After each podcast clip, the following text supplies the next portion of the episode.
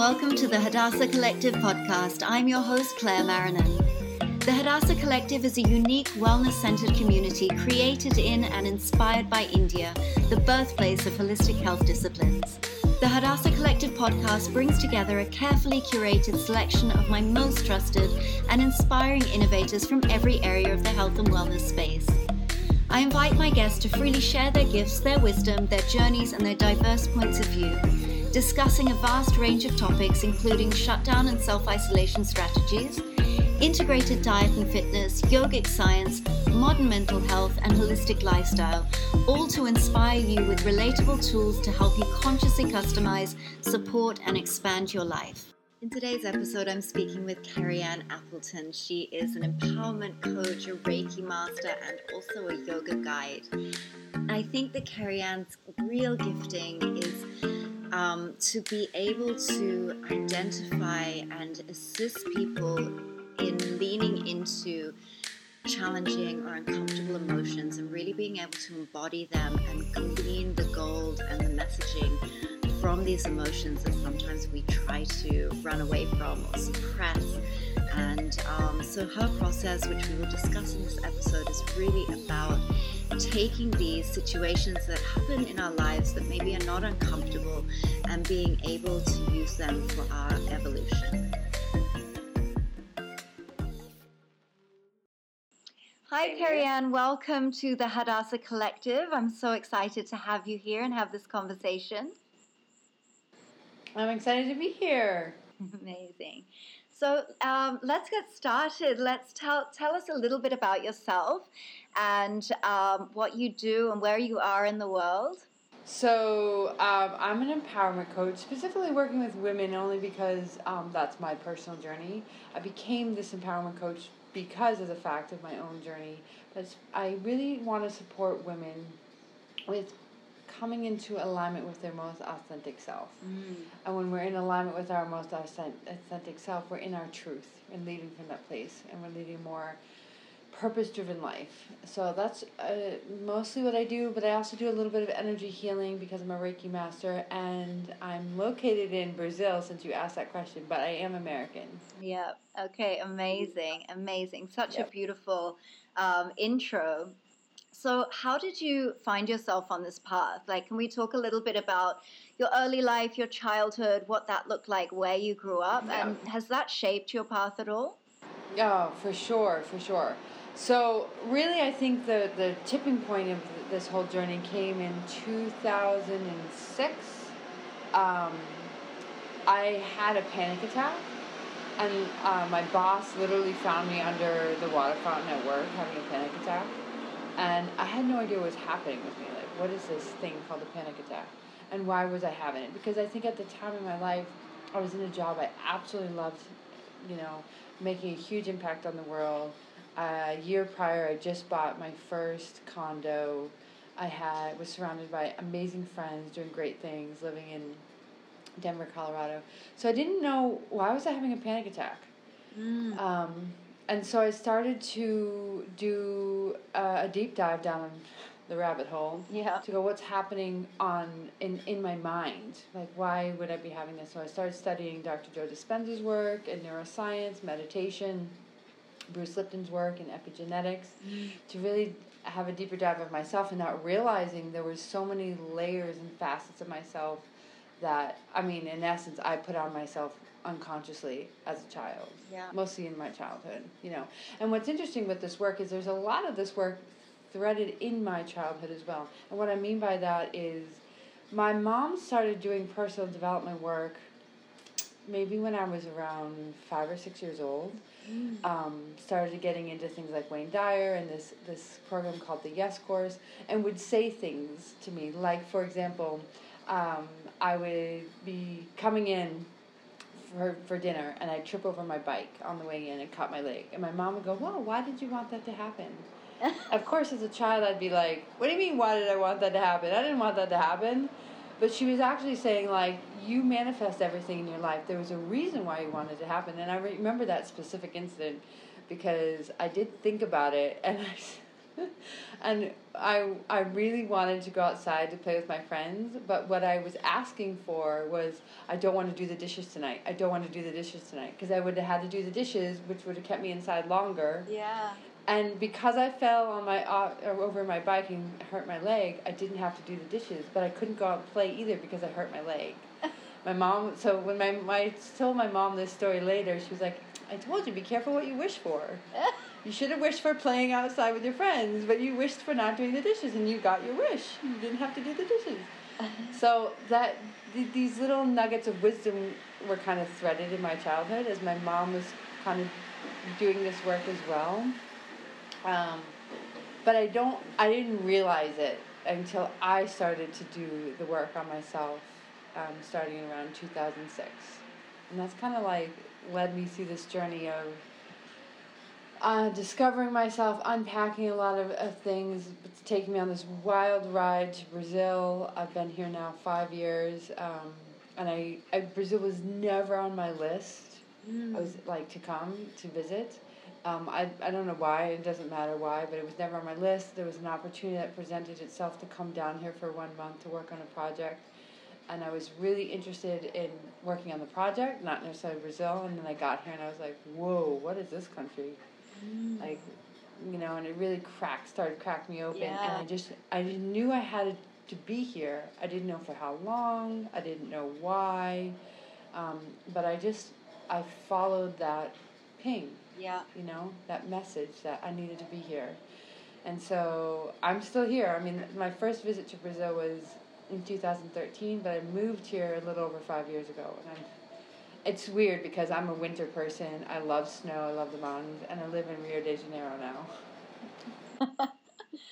it's amazing how um, how the journey takes us to outside of ourselves. But I mean, I had a very similar experience with India. I was just like, I don't know why, but I need to go there, and I I need to be there. So. Um, it's really interesting, and think I think that magic unfolds in those spaces when we really sort of jump into that. So, um, Yeah. yeah, and I also think Do you? from, sorry. I was gonna say, do you did you find when you like when when it called you when you started talking to it about family with family and friends, they were like, "What are you talking about? Are you crazy?" Mm, yeah. Yes. I mean, and especially when I stayed there as well, they were like, okay, because I think my family, I had an opportunity to go for work for like three months. And I think everybody was like, wow, what a cool experience. India for three months. And then after a year, they were like, um, so what, are you still there? Like, what are you doing? You know? Yeah, yeah, yep. But Same here, same yeah, here. my but then when my family came to visit, they also really. My parents are real travelers, and so they when they came to India, they got it because I sometimes, and I'm sure you you feel the same way about um, Brazil, is that I I love Bombay. I just can't explain to you tangible reasons why I love it. Um, you know, it's a, it's definitely an energy sort of thing, and um, and the people there as well. So Yep. yeah. Yeah. I felt the same thing within 45 minutes of being in Rio for the first time. I literally was sitting at this farmer's market, and my friend had traveled with me, and I looked at him and I said, I have to live here. And he was like, Why? It's chaotic. And I go, and he's like, And you're so organized and structured. And I said, I know, but there's something about the energy here. Like, I have to live here. Yeah. There's, there's like beauty in this chaos, and it's calling me. Yeah. And I'm sure there are so many life lessons in that space as well. Um, you know, the contrasting, living in the chaos. And um, something interesting as well that I picked up on as you were talking, because a lot of my next question is really like, what are the dark nights of the soul that you've you've navigated? And usually, when I ask someone that, that's actually the the beginning point. It's it's a really dark night of the soul. They have a big breakdown or a big life shift, and that is what sort of opens them to this work. Whereas I find it really interesting that you sort of, um, you know, you came into this work at a time and you had something happen to you at a time that everything in your life was going really well for you. You had a job that you loved, you were making good money, you were making an impact on the world, and um, but something else was going on inside of you. So can you speak to that a little bit about that moment? Did you uncover the panic attacks? What what happened um, in that space? What did you discover from that? I think yeah, yeah, for sure, for sure. You know, I don't think at the time I discovered um, the real reason for the panic attacks, and as you said, I think it was a, a, a what does Joseph Campbell say, a call or initiation, whatever. Yeah. Um, I don't remember the exact phrase, but basically something was calling me for it. I wasn't ready to see it. Yeah. But I learned tools um, around meditation and being more mindful, which I definitely needed that because I, I was so disconnected from myself. Um, so that was because that was 2006. 2007, and actually two, during 2006, I was in a relationship that was very intense, was very amazing. I thought was very amazing. I thought he was the one ended up not being the one. So all this was happening, like it was just like boom, boom, boom, and then I started 2007, uh, finding out I, I ended the relationship, um, and th- started 2007 found out I was pregnant. Oh wow! Um, which was so strange because I was using birth control and I got pregnant, so. that was like a shock to my system. And then I had a miscarriage. Oh, wow. And then I decided to shut all emotion off because I thought I Mm. can't handle this. It's too intense. I think my even my body, my nervous system were like this is too much, and I shut down my emotion for seven years. Though I kept doing the studying and the working, like meditation. I got into yoga, um, but I just really threw myself into my life and what I mean by like work and my friends and having fun and but I didn't really I don't I feel like I we had a mask on of like Yeah. I'm so fun and happy you know? Mm-hmm. And some people could poke through the mask and be like okay that situation just happened. I think you should feel more sad and upset by it. And I'd be like no I'm totally cool. I'm totally mm-hmm. fine by it gotta think positive you know? And so for seven years I really I really shut it down to the point where even my grandmother passed away and I like didn't really shed any emotion. Wow. you know um, and it felt like it felt okay in that time. And what was interesting in so i came to brazil one time in 2013 and then the organization that brought me here um, asked me to come back towards the end of that year and that's actually when i was like okay i'm going to go one more time to brazil and this time i'm going to go to rio i was way up in the north and um, where the amazon meets the atlantic and literally the town i was in is split by the equator Mm. so, I mean, I literally stood on both sides of the equator at the same time. So there's something energetic about that. But Yeah. there was one day I woke up in a hotel room, in the hotel, and I just was grieving, and I had no idea why. And that's what I talk about, like, Brazil really cracked me open. Yeah. And so I was like, what is happening to me? It was like my body finally said, this is enough of holding all this stuff in. You got you got to start to feel again. And so, and then I came to Rio and knew that I needed to be here. And then I went back and started working with a therapist. And I was like, I don't know what's happening to me. You know, I'm starting, basically, I'm starting to feel again. And I think for me, that was a real like, all right, you have suppressed so much Mm. you know um, you have played all these these roles that you don't need to play and don't serve you and you have a higher purpose than what you're doing you're not you're holding yourself back based on the conditioning that you had in childhood and so that's really been the journey of like unpacking and coming back into alignment with myself and what i'm truly meant to be doing you know in this world i always knew i was meant to make an impact always i've always had since i was a little kid i always said i'm going to change the world Yeah. um, and so I've always known that's been like my my bigger purpose. But I and I tried to figure out ways to do that because originally I was like gonna be a lawyer, and then then I decided no, I'm not gonna go to law school. I'm gonna work in nonprofits, and Yeah. so this is kind of the path that I'm now on. Yeah, yeah, it's so interesting. And what were some of the tools as this was happening? Because I, I think a lot of people actually experience this because I think in society we're kind of conditioned to this idea that if I make everything perfect on the outside, then everything's going to be perfect.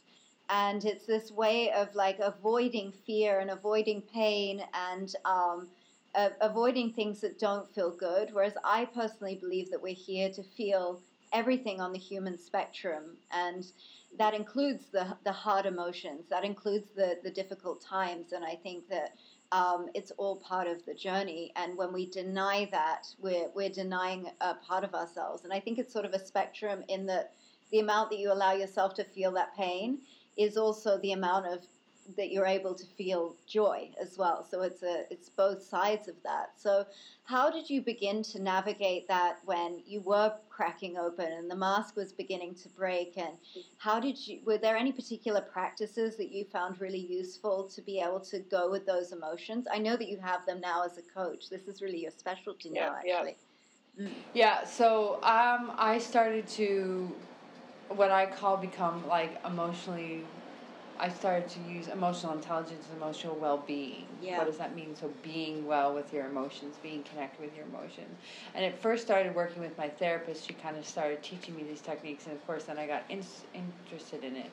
But the first thing I had to start, and, and I started to connect yoga, because I wasn't a big yoga person at first. Meditation, yoga connected to it, because realizing that emotions are the language of the body and the body is speaking to mm. me and telling me things not just like ew i have um, you know i have a pain in in my shoulder i need to go see a doctor but that this pain is is telling me something.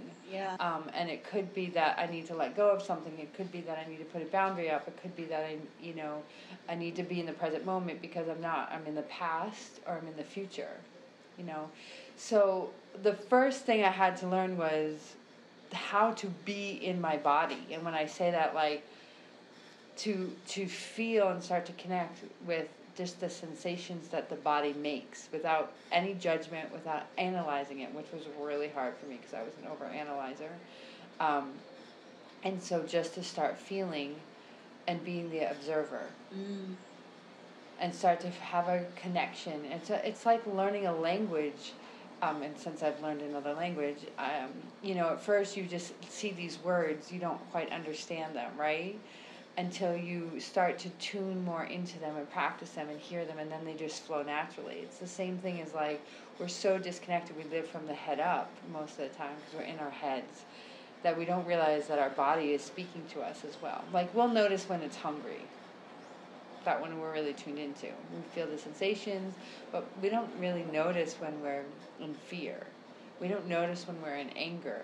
And we don't notice when we're in sadness or joy or any of the other emotions um, until they get so intense and then they're like, they're freaking scary because we're like, ee, push them down, push them down. So I had to learn, and yoga helped me with this, and also meditation. And what I said, because in yoga, just just being in a in a posture and going, okay, let me feel every part of my body and see how it feels. Like, how do my hands feel in upward dog? How do my hands feel in downward dog? How do my uh, my chest feel? How does my you know? And when I, for example, when I move and expand myself, what happens in my body? Yeah. Right? Just opening up the chest. Like, what shifts versus when I contract? And with and not putting judgment on it, making it good or bad, just being the observer. So I had to learn to just be in my body, right? And then give myself permission to feel my feelings without any judgment. To feel a lot, let them say, okay, I'm feeling angry. Wow, I feel fear. Yeah. You know, and not go shut it down or, you know, hold it in. Just let me feel it and feel it in healthy ways um, to to get it out of the body. Yeah to release. It wants to move. Emotion is energy in motion, right? That's a Latin root for emotion, energy in motion, and so it wants to move. And then it was getting curious about what is it here to tell me. So I look at emotions when they're when they're signaling you. They're like um, a, a signal on your your dashboard of a car. They're telling you something. They're telling you, hey, you need to pay attention. So, for example, when I'm feeling anger, you know, once I once I recognize the emotion, so how I do it is I name it, I locate it in the body, I describe how it feels in that part of the body, I like allow it. I say, okay, I'm feeling angry. Like I accept it. Yeah. Um, and then I breathe into it and say, what do you want to do? Mm. Do you want to clench your fists? Do you want to, you know, stomp your feet? Do you want to scream? What is it you want to do? Um, and maybe it doesn't. It doesn't want to do anything. Just by recognizing it, that's all it needs to do. But then I go, okay, once I've kind of, um, this is called coming into regulation. Once I've regulated myself, because I've moved through the moved through the emotion, then I get curious and go, okay, why was it showing up? Yeah. So why did your, you know, check engine light show up? Yeah. You gotta look under the hood. So why did anger show up? Okay, anger usually tells me that something's not working. I've had an expectation, and I'm having an expectation hangover now, um, or I placed an expectation on something, someone, uh, someone broke an agreement, a boundary's been broke, whether I didn't hold my own boundary up or somebody else broke my boundary. And so it allows me to explore and then make a change. And then so what uh, so often happens too is like emotions are also an imprint from a past experience. So when you start doing inner child work, you can start looking at okay, where did I first learn this? Yeah. And can I? Was there a need that wasn't met that I that I can now get met and I can meet myself? Mm. Um, and what belief or story was formed that I'm continuing to live out, especially if it's something that continues to happen, right? If there's a narrative that I accepted, and that's the story, or I or I created even, and that's the story that I keep playing out in my life. Yeah. But for me, it all started with first being in my body and feeling. Mm. That was my journey. Yeah, and it sounds so simple, or it sounds like something we really take for granted. But I, um, I really think that a lot of people, as you say, are living from the head up. We're living so in our head and so in our mind, and now especially with um, the way that we're we're living in terms of the digital realm, is we're almost living more in, as this digital avatar than we are in our own body. And um, I think yoga is really, I think that's probably why yoga has really taken off in the West because I had a similar experience with yoga because I, I was completely disconnected from my body. And a lot of people would have thought this is really strange because you're a runner, you're a ballet dancer, you know. I, w- I was very physically active. It wasn't that I was just sitting on the couch. But a lot of these things are practices that are denial of your body and overcoming and pushing through and you know going beyond your body. Whereas yoga was really the first time that i really could experience being in my body. And i think that that's such a powerful th- practice with this, uh, asana yoga and such a powerful element of it. And i think that's why it's sort of taken over in the west because we're not encouraged to do that really. So um, Yeah. What's so interesting I find is that so many people go to yoga for the workout and the flexibility, which is great and it's positive and it's having a positive effect on them. But if they could just take it one step fur- further and just start being the observer in their body as they do yeah. the, the asanas. And I say that in the sense of no need to be the judge. Like, oh, I didn't do that right, I'm not good. No, get that's in your head.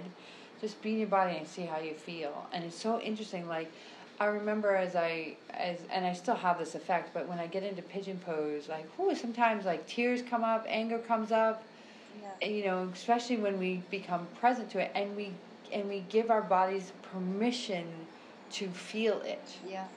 Because for so long in the head and most of us were taught as children it's like you know come on suck it in basically or suck it up But they might say if you're angry or sad just suck it up.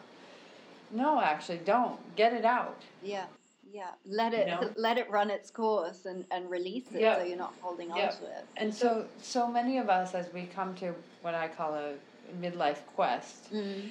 um, it could be a quarter life quest whatever eh, part of your life you're on but the quest that you're on um, you know we're, we're we're feeling intense emotion because we've stored so much for so long Yeah. just like that day that i woke up and i just started grieving Yeah, and i had no idea it was just flooding out of me yeah, you know there was a there was a trigger that hit it but it was also like you're ready because you're also in a safe space you're surrounded by a great team of people that are going to support you through this. It's like my body knew it was like we got to release this valve. Yeah, but I also, you know, get curious about those people that get so angry and they're enraged and they do something because they don't know how they just like they've been holding on to that anger for so long yeah, And it comes like exploding like a geyser right out of them and then they do something that they regret because they don't have the tools or the skills to like get the anger out. yeah. 'Cause it's not taught to us in school. These things that are such important life lessons to to navigate life effectively, but they're not they're not on the curriculum, and um, which I think is sad. But I think that so in that space when you felt that grieving, where and you didn't know where it was coming from, if somebody else is listening and is sort of having a similar experience. They're just feeling some of these emotions and they don't really know where it's coming from. Do you think the best step is to first to, to, to lean into it and feel it? Or did you go into a space of trying to analyze what am I grieving? Why, why am I feeling this? Or do you think that that is like a later step? Yeah. It's a great question. I think at the time there were two things. I I mean I did of course because I had the the habit of overanalyzing. I was like, what is happening? I don't know what's happening, which I think might have made it worse because I was adding to it versus so I was re- like recycling the emotion mm. versus just releasing it. But I didn't have the tools at the time. I didn't realize. Um, so it's also just surrendering to it, you know, and just being like, this is this is clearing out. It's like a river just going, you know, washing through me. Yeah. Um, especially when it comes to grief, uh, just allowing it and not analyzing it in the moment. Because when we're in a in an intense emotion, um, and we start trying to analyze it, we often are not in a place where we can find clarity around it, and that's when we start to just continue to feel it, right? Because we're trying to find the reason why versus like, no, just feel it. Yeah. And I don't know for sure, but I have a feeling that if I had just felt it, I would have shortened the time. Yeah. Yeah. That I would have been feeling it. It's like when you get angry from from some, something that someone did. How when we're like we just start cre- recreating the story over and over in our head, we just we carry that anger for so long. Versus if we just get angry, like feel the anger. And so for me, my body likes to stomp my feet mm-hmm. and I like to growl. Like I've, I've come to really own it. I come to be comfortable with it. I stomp my feet and I growl. Um, do you do this in public? Sometimes, yeah. Yeah. I'm comfortable with it now. Wow. Yeah, I had a situation a couple months ago um, in a store because they they due to COVID I couldn't. Um, I'll tell you the story just to give. It, So due to COVID I couldn't try the clothes on, mm. and they I and granted this was a, a a bit of a language error and a culture thing I didn't realize because I never had to return clothes here. But I went six days later because I was like, it didn't fit to return it, but they wouldn't return it. They would only exchange it. But they were out of shorts. I was buying shorts because of inventory. And I thought, well, I don't want to buy anything else in the store, you know. And I was so angry because that they they don't they don't return things in this culture. They just do exchanges and I didn't realize that. I was so angry. I mean, I walked away. I said, "Thank you for your time." I walked away, and then I stomped my feet and I growled right there in the store. I, it wasn't towards anyone else. It was just for myself to release it. And I was like, and then I breathed. I was like, and I just breathe and I could. And it usually moves through in ninety seconds and three minutes when I fully give myself permission and I get out of my head. Yeah. That's the the challenging thing is to get out of my head. And then I'm like, okay, now I can find clarity. Okay, what am I going to do about this situation? Yeah. And, and what, you know, lesson to learn for me. Yeah. And I think yeah. there's that trust there as well. Like when you do start to have these feelings, if you don't know straight away, like if it's not a straight away situation that has triggered you that's happening right now, and this emotion is is coming up from somewhere else. I think being able to have that surrender and going, I'm going to feel it anyway. And if the clarity needs to come to me, if I need to address something, then it will come rather than straight away going to our intellect and going, where is this coming from? What, how can I stop it? I think is the mm-hmm, that place. Mm-hmm, mm-hmm. Mm. Yep. You can also, I, I recommend, you know, for people that are tuning in and are like, okay, I really want to want to get into this. When you're feeling an intense emotion and you feel like this is, not, I don't feel safe expressing it here because I'm in at work or I'm with my partner or with my family and I don't know if they'll support me and they won't understand it there's two things you can do. If you have the opportunity to walk away, go into a bathroom, go into a room, and just feel, yeah, then feel.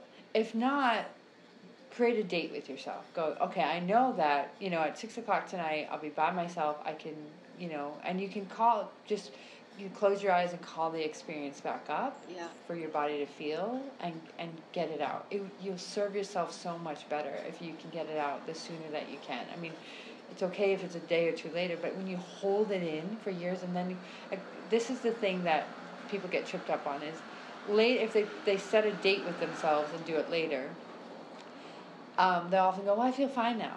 Mm. Yeah, because you, you've just stuffed it. It's stuffed somewhere in your body.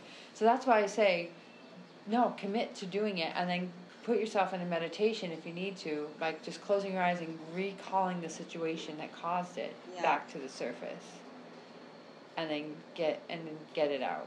I will tell you, the more that you become comfortable with it and you stop shaming yourself for having feelings. So, for example, I can be angry in public now if I need to, without projecting or vomiting on someone else, and I can also be sad. I can let tears flow. Wow. Um, and so I stopped shaming myself for those two. Yeah. I stopped judging myself and just and now um, you know my friends and my community are are very comfortable with it because I've also helped them and because they'll say oh please don't cry and I'll say you know what? Just let me just let me have the tears. Give me give me a couple minutes and all all you need to do is just be here. And I'm sorry if this is uncomfortable for you. If you have to walk away because it's so uncomfortable then walk away. And that's okay too. But most of them will go okay I'll just stay. Yeah. and then just let me work through the energy of it and then I'm on the other side. Well, I think what's mo- so beautiful about that is that you're also creating that safe space for them to know that they can also express their emotions too, you know, freely. And so, because we, I mean, we are in a space a lot of the time, you know, that it's not appropriate to stump and growl in public or it's not considered appropriate, you know, and it's uncomfortable. And so we do suppress those things. And, and definitely, like sadness and anger are definitely things that we're sort of told from a very early age that you don't express in public. And um, yeah, so I think that's really powerful, actually. And so, tell me about um, some of your major influences or mentors in your life, and they can be in your personal life or known figures in the wellness world or celebrities, and how they've shaped your life and how they've inspired you. Sure. I think the biggest one would be Dr. Joe Dispenza. Yeah. So I came across his work in like 2006, 2007, um, and I was really fortunate enough because at that time he was doing um, smaller workshops, but he was in Colorado so much. So I got to go to four of his workshops over a course of several years. Um, and so, and I could really see by doing the, his work that it was it was having an effect on, on me.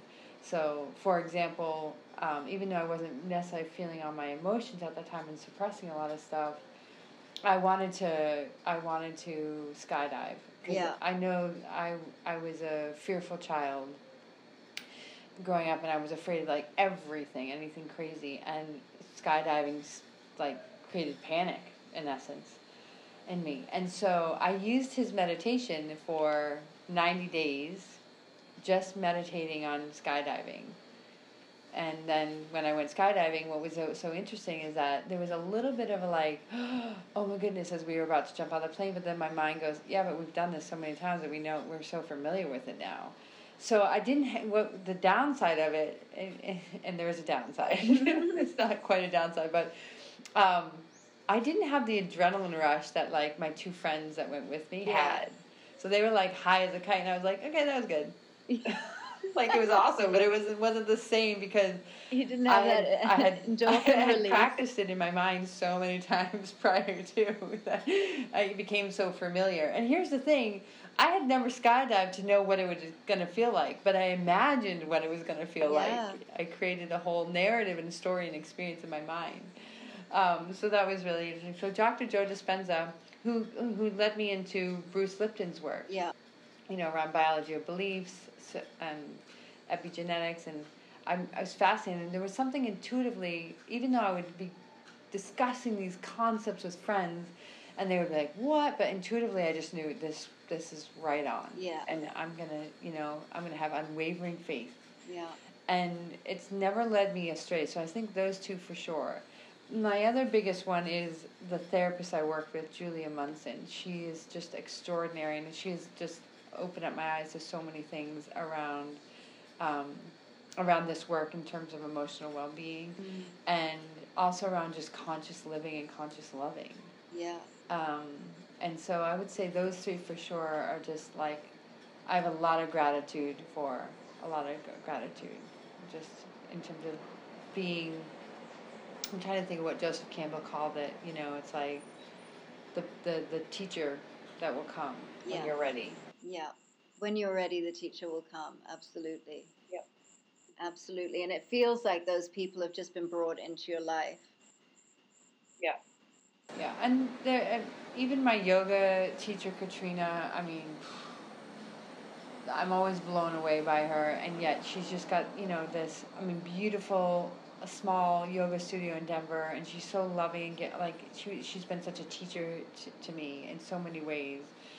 Yeah, I, again, when you're ready and you're open to experience, the universe just begins to show you, you know, what you need or provide you the tools or brings you the person into your life. Yeah. So I feel so fortunate for that. Yeah, absolutely. And um, speaking of the tools and things like that, do you have any resources that you recommend that you think would be really useful for our listeners that are wanting to sort of dive into um, into digging into their emotions and feeling their emotions fully, and also these um, sciences of epigenetics and neuroplasticity? Um, I mean, for sure, books written by Joe Dispenza or Bruce Lipton. I'm definitely going to recommend. Do you have a favorite of Joe how Dispenza's? He's got quite a lot. I loved um, I loved Becoming Supernatural. Um, I've read all of his books as well, but um, do you have a favorite? I don't really have a favorite. I feel like a lot of them repeat in in the message. Um, of course, each book, especially Joe Dispenza's book, expands on the last one. Mhm. I love the way he he even in his workshop and teaches because he says the same information but in a different way, and I think part of it, it is because he has a large audience and people will perceive information differently, and part of it I think is he wants you to remember it. You know, so even reading the books. For sure, I can't tell you how many times I've given away the biology of belief Yeah. to friends Yeah. um, because I think that one's really powerful to understand, you know, what's chemically happening on a, and what's happening on a cellular level when it comes to your beliefs. When it comes to the emotional work, that's such a great question. I don't know if there's one book, but this the the work that I basically, you know, I I work from comes from Gay and Kathlyn Hendricks, the Mhm. Hendricks Institute yeah. Because Julia did a lot of her training through them, and so I learned so much from them. Yeah. And I will tell you one of my favorite favorite books. I also rec- well, there's two that I would recommend. Um, one is the Four Agreements for sure. It doesn't necessarily have to do with emotions, but it talks about how we're conditioned. He calls it domest- domestication, but how we're conditioned, um, and then gives you tools to to kind of look at your belief systems, your stories, and, and how you can create a different a different reality, which is right in line with Dr. Joe's work. Yeah. It's just a little bit different.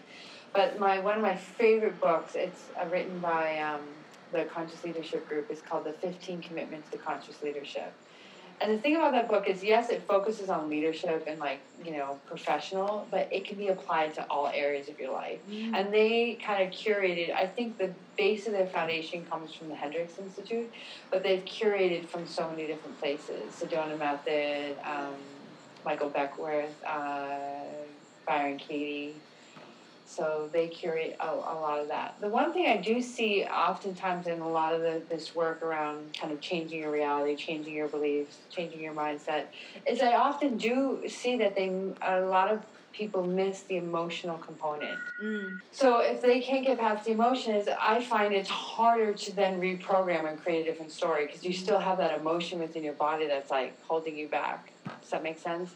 So I haven't found necessarily a lot of resources like books yet around this work. I mean, of course, like emotional freedom technique, Reiki, um, massage, that kind of stuff can release stuff from the body for sure. And I'm seeing more and more of that and people getting into it, which is great. Um, And I think um, the emotional aspect also really lines up with um, Joe Dispenza's work in terms of heart coherence because his a lot of his meditations and his work is so about um, aligning and embodying that positive emotion um, and having that emotion that um, positive emotional feeling around what what, um, what you're doing and that experience. Yep. And so I mean, um, I would say for sure. The one thing I've missed out is that like he wants to keep you in a high vibrational Yeah. feeling, which uh, yes, that's where that's where we're going. you look at actually another great um, person is David Hawkins, Dr. David Hawkins, and his his work. So um, the one thing, I, you know, at least, and now I haven't been doing his, like, I haven't gone to any of his workshops in, in, I mean, several years, uh, you know, six, seven years. So he, he might have shifted that. But one thing I found is that I, I never addressed the emotions that were stuck in my body. So if I was feeling sadness or anger, what to do with them. Yeah. You know, and now I give myself permission to feel them, and then pff, I can, Yeah. you know, And raise, then raise you my can move vibration. into that. In conscious leadership, they talk about being below and below, um, above and below the line. So realizing we're human, we're going to go below the line. We're going to be in those lower vibrational frequencies and those lower emotions. Recognizing, okay, I ha- I'm sad, I'm angry, I'm frustrated, I'm in fear. Okay, I can shift. What do, what do I? What is it that I need to do? And oftentimes it's feeling it, Yeah. finding the clarity around it, and then oh, shifting and going into that higher vibrational frequency. Yeah, I agree. I also think that that's such an important shift because there is a lot of, you know, obviously it's better to be looking at the positive side of things more than, you know, constantly looking at the negative. But I do think that there there has been a lot of suppression in that space because we're trying so hard to be in the positive. Whereas if we can only, you know, look at have the guts and the bravery to look at those things that feel uncomfortable and really feel them and release them, then being in the positive emotions comes much more naturally. So Yeah, I, I yeah. agree with that. And I, I don't define them anymore as and Negative I think Joe says this too is that no emotions aren't positive or negative they just are emotions, um, and again that's a judgment. So I try to say okay you have it's okay to be sad. I'm not saying be sad, you know for a week, but realize you're feeling sad in this moment because you know you just got your heart broken. yeah. Be sad, move through it, don't hold on to it, let it go. Yeah. Yeah, I think David Hawkins' book is really, really useful for understanding that in a very tangible way and how to how to process that. What is the book called? It's called Letting Go, I think, isn't it? Let it go. Yep. Yeah. Mm-hmm.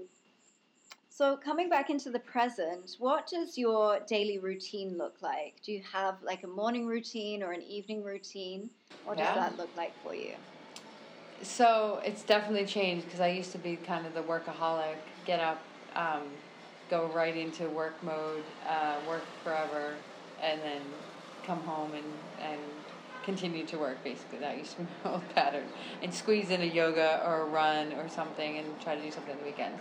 Now it's so interesting. The first thing is I don't set an alarm anymore. Um, unless like I know I have a really early call because sometimes I have clients that are in Australia and I'm you know and I have a really early call and I need to make sure that I get up, but I don't generally set my alarm, and I allow my body to wake up when it's ready. So whatever amount of sleep that it needed, that's what it needed for that night. Some t- days it's longer and some days it's shorter. Um, and then I start my morning. I usually do some ki- kind of movement because I've been so still at night. My body's been still, and I want to just start to like whether it's a, a, a, a small yoga practice, it's whether it's stretching, whether it's going going for a walk, I intuitively just feel into what is it that I need right now. Yeah. And so for each day, it's a little bit different. Um, and I usually get a walk in anyways in the morning because I have a dog, I have to get her out, especially before it gets too hot. Um, and then there's I I oftentimes will make breakfast because what I'm learning is that before I meditate.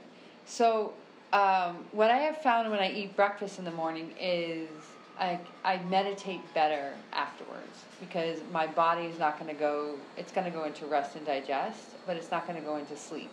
Mm-hmm. So it's like I can drop into a theta, a brainwave state, a much easier in my meditations, and I get more out of them. So I tend to eat, and I usually now because I'm, I, I've gone on this really journey of cleaning my energy, and and because I'm so connected with my energy, so now I'm completely plant based. I'm no alcohol. Um, I mean, the last time I had alcohol was like in April. I had a glass of wine, and then it took me two days to connect with my intuition Wow. to recover. So I'm like, okay, it really affects me. I'm not going to say that that's the formula for everyone. Everyone has to listen to their own wisdom. But so uh, now, even in the morning, what I eat, you know, I eat oatmeal with like I mean, nuts and seeds and coconut and apples and bananas and strawberries all mixed in. Um, and then I sit for a meditation usually. Mm-hmm. And that's kind of my morning practice before I really start to get going. And then I let my day flow. Like I have certain things, priorities of what I need to get done. Um, so it might be something for work, it might be something for the home or with friends or whatnot. But I don't necessarily have a lot of set structure time outside of just my coaching clients that have you know committed to a certain day or time. Does that make sense? Yeah, yeah, absolutely. And so, how did the shutdown and um, the COVID shutdown impact you? Did it impact your day and your business very much, or were you already really working from home and um, doing a lot of Zoom coaching already from Brazil? Yeah.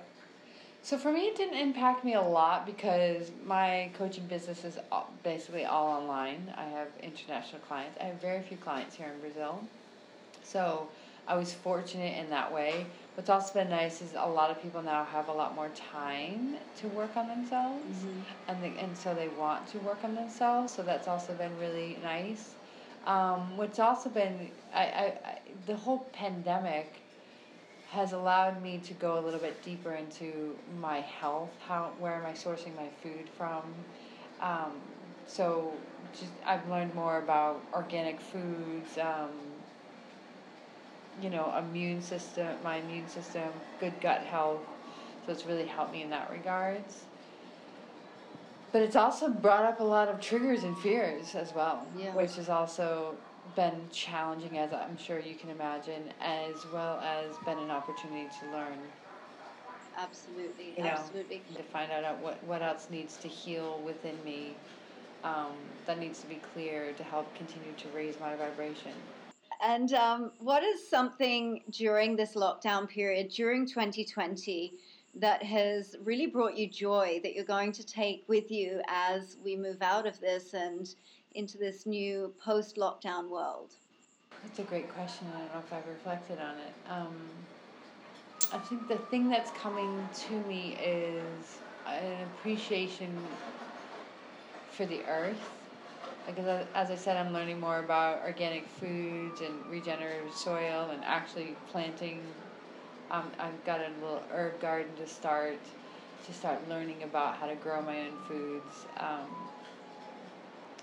just realizing just how con- like disconnected we have been from the earth and having the opportunity to reconnect and living in such a beautiful city as Rio de Janeiro as much as it's you know lots of concrete and huge buildings and whatnot the beautiful thing about this city there's so much nature so much nature and I'm surrounded by it so having the opportunity to go to the park or go to the to the beach and put my feet in the sand or in the water or to the mountains to go hiking um, just really appreciating nature and appreciating every breath I take.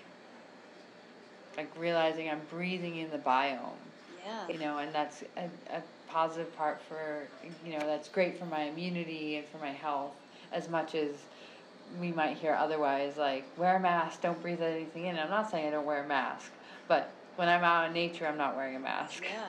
I'm not afraid of nature, basically. I'm embracing it and becoming aligned with it because really I'm not separate from it. We none of us are. Yeah. Um, and yet, so we we've gone on this journey of of separating ourselves um, from the earth, which is which is in my belief is what's causing us to have a lot more kind of conflict with the earth. So when viruses come and things like that, because we're so we over sanitize ourselves basically Yeah. versus putting our hands back in the soil. Yeah. You know, it's something so interesting here when I first moved here and I'd go to the park and sit in the grass. People would be like, What do you, sit, no, no, sit on a towel, sit on a towel. I'm like, No, I want to sit on the grass. Yeah, but it's dirty. I'm like, Yeah, I'm okay with that. Yeah. Yeah. like connecting with the, with the, with the earth. Um, and, you know, just, yeah, re, which is reconnecting with myself.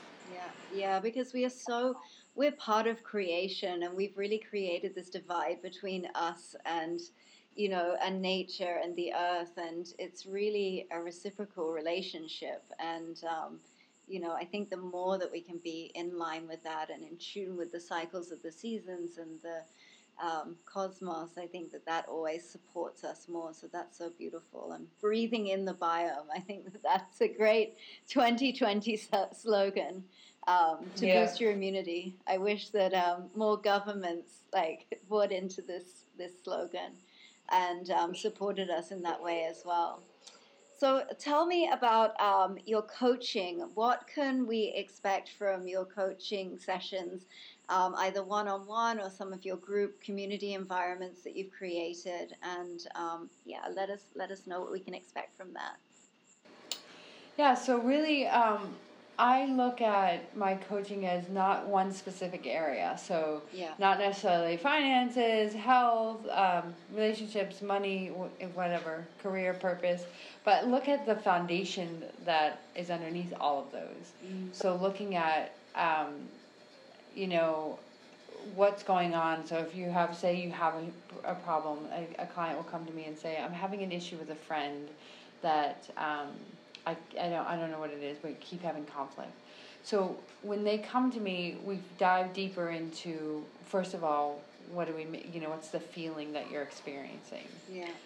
So always starting with the feeling. What's the emotion around what you're feeling? How do you feel about that? And then going into how does it you know locating it in the body, describing it, uh, accepting it, um, breathing through it, and moving it because then hopefully we can find clarity. And then digging deeper under the surface because it's showing up for a reason.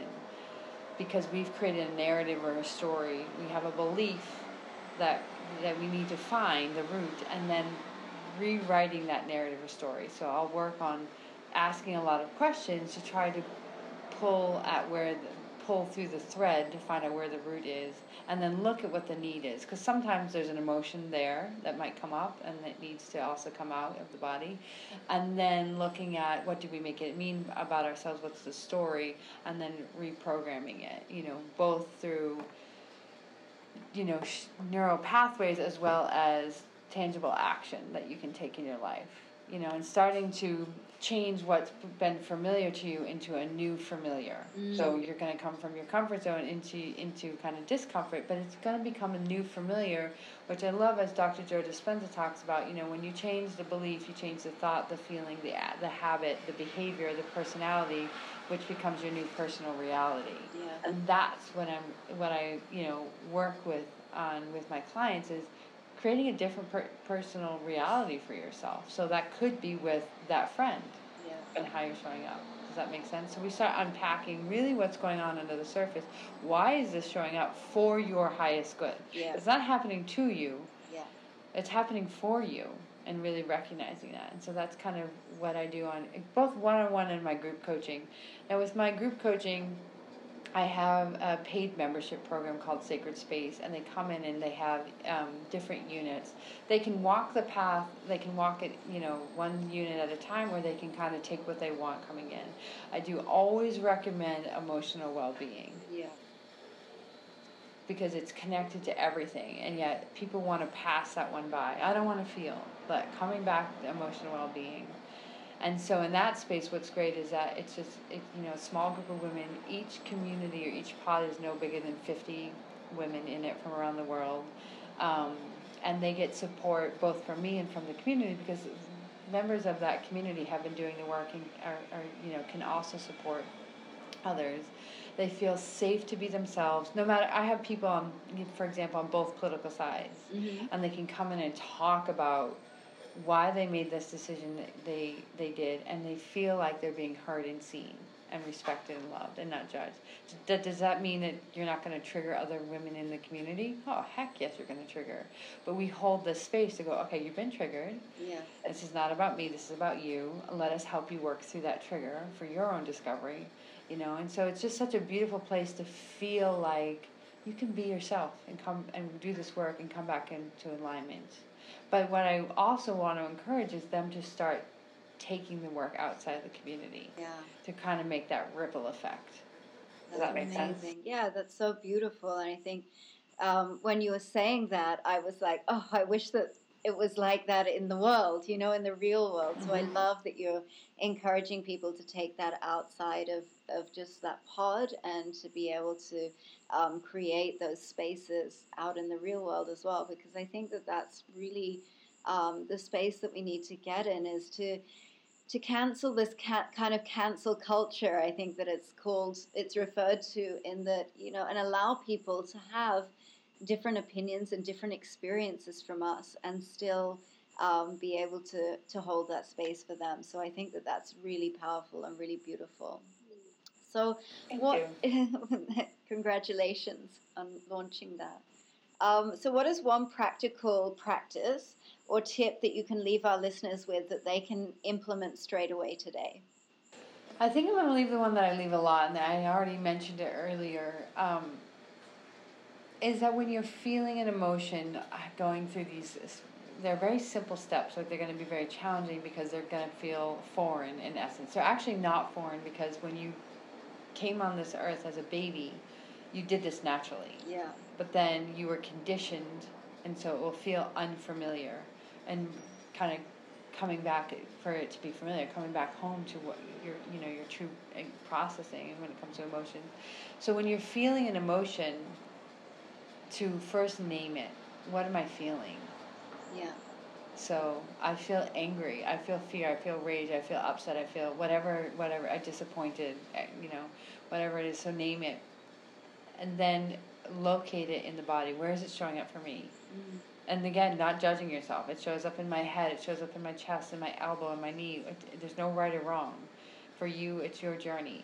So where is it showing up in my body? How does it feel? Can you describe it in that area of the body? If you could give it words, it could be anything. It couldn't. It might not just be like, oh, it feels bubbly or it feels tingly or it feels hot. It could also be like, I'm seeing a you know blue whale. Mm-hmm. Like it doesn't matter how you describe it, just des- describe it and whatever words come up for you. So, you know, again, name it, locate it in the body, describe it, and then say it's okay to have this. Mm-hmm. Accepting it. It's okay to have this feeling in this moment. And then breathing into it and seeing what it wants to do. So it could it, it could just by you accepting it might just be oh great that's enough that's a release. But sometimes accepting it and breathing into it it might start to form tears for example. Allow it. Just allow the tears to come and do your best. You're gonna you're gonna want to because we've all been trained to start thinking about and analyzing it. Go okay no i'm not analyzing it. And so giving just feeling the tears. Like if you have to like feel the tears like what does it feel like to have them come down my face what is my chest doing right now as I'm crying? Or anger, like how does it feel to stomp my feet on the ground? How does it feel to growl or whatever it is that you feel called to do? Punching a pillow, screaming, release writing. It doesn't matter. There's no right or wrong. Just feel into it and, get it to release. And I'm going to tell you, the more you practice this, within 90 seconds to, to three minutes, it usually moves through the body Yeah. And then on the other side you find clarity. So I would definitely start practicing that without without any expectations of an outcome. Just be in your body and start recognizing your emotions. Even if you just name them, locate them and describe them. Just doing those three things is a start without doing anything else. Yeah. So simple, and it's it's such a.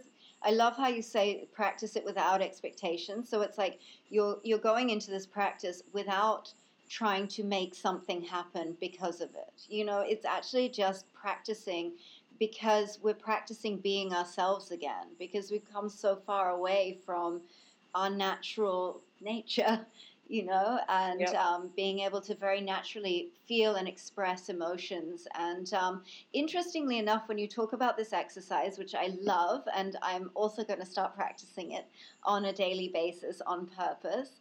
And um, but I'm thinking, does this also work? In the in reverse, so for example, if you're having an experience in the body, like the the other day, I felt a pain in my knee, which was really odd. It was coming from nowhere. Does this kind of practice also work when you already feel the sensation in your body? Can you sort of, um, is there a practice that For you can do to figure out what that is as well, if there's something emotional sure. behind it? For sure, and this kind of goes into somatic experiencing or somatic therapy. Mm. Because I'll, I'll do this, like I've been having this pain on the right side. I'll lay down and just feel into it. Mm. and track it. So again, get out of my head. What is it? And just feel. What are the sensations? What's go- so? The other day I was working on my shoulder. I was like, it's a brick. What color brick is it? It's black. You know. Can I can I do anything with the brick? You know, can I? And it would start to be almost moldable a little bit. You like, so sometimes like I just feel into the pain. I, I'll ask questions to myself to get my head to stop going. You're feeling that way because you work too hard. You know, you you pushed yourself with running, or you you know did X, Y, or Z. Yeah. Eh, that that's the brain analyzing versus hmm what you know what is this what is this pain feeling like if i could describe it to somebody is there is it a, a color associated with it is there an object associated with it is there a word coming up and just allowing it and then it's so interesting sometimes what happens is my body twitches or i adjust or you know or sometimes nothing i just let it be. Yeah. And just go okay i was just there. Because sometimes the body wants to feel safe with yeah. you right? Because you're in essence when we start judging it the body's like ee we start stressing it out versus just feeling relaxed. So you kind of if you feel a pain coming in just be with it. Just get into the locating and describing it and maybe saying okay i accept that i have this pain right now yeah right and i'm going to allow it to be and then and ask it do you want to move yeah or sometimes i say what do you want to show me Yeah. I just start asking questions. Yep. Yeah, that's really powerful. It's amazing practice. So um, this is an incredible conversation that we've had, and um, thank you for all of these amazing um, practices. They're they're so so useful and so so prof- simple but profound. And um, so, what is next for you? What new projects are you working on coming into 2021? What can we expect from you? Oh, really, I've come to really focus my work in three areas. So I already talked about Sacred Space, which I, I launched back in um, November, so last month. So growing the Sacred Space community. Um, I'm going to only be doing Sacred Space one-on-one coaching. And then I'm, because I'm a Reiki master, doing my energy healings um, with people that, you know, open and want support in that regards. And how I do my energy healings is we work on Mine are a little bit different. It's all online, first of all.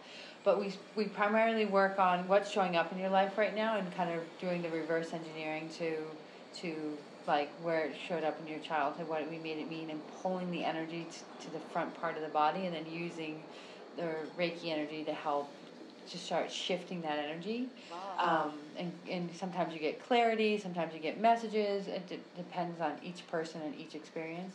So focusing on that. One cool thing I'm doing, um, which I'm kind of excited. It doesn't really. I'm not really promoting this because I don't really need to. But the the book, the 15 Commitments of Conscious Leadership, I work with a couple of Brazilian um, professionals here. Yeah. Um, in in English actually, and so I've been asked, but to put together a group to um, walk them through that book. Oh, so both doing kind of, kind of a book club, doing some coaching around it, and working in English. So I'm kind of really excited to see also professionals here in Brazil wanting to do that stuff. So I'm, yeah, just really yeah, kind of excited about it. It's really the bridge of your two worlds as well, you know, from the corporate space, that well, the corporate NGO space and um, into this wellness and healing space. So that's that's awesome. I'm sure it'll be yeah. amazing. And where can our listeners find you if they want to know more about your work?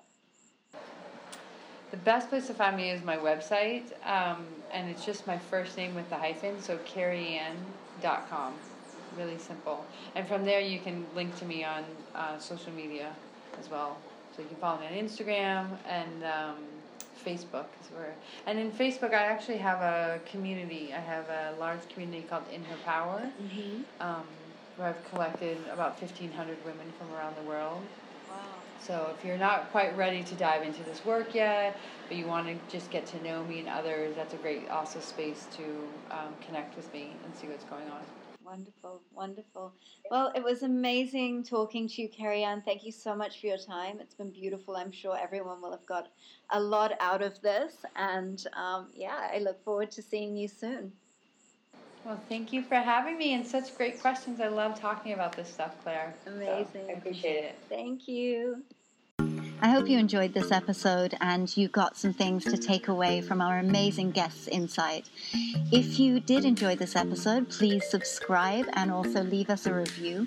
And for more information on the Hadassah Collective, you can visit our Instagram page at Hadassah Collective. I hope you'll join me again for our next episode at the same time next week. And until then, have a wonderful week.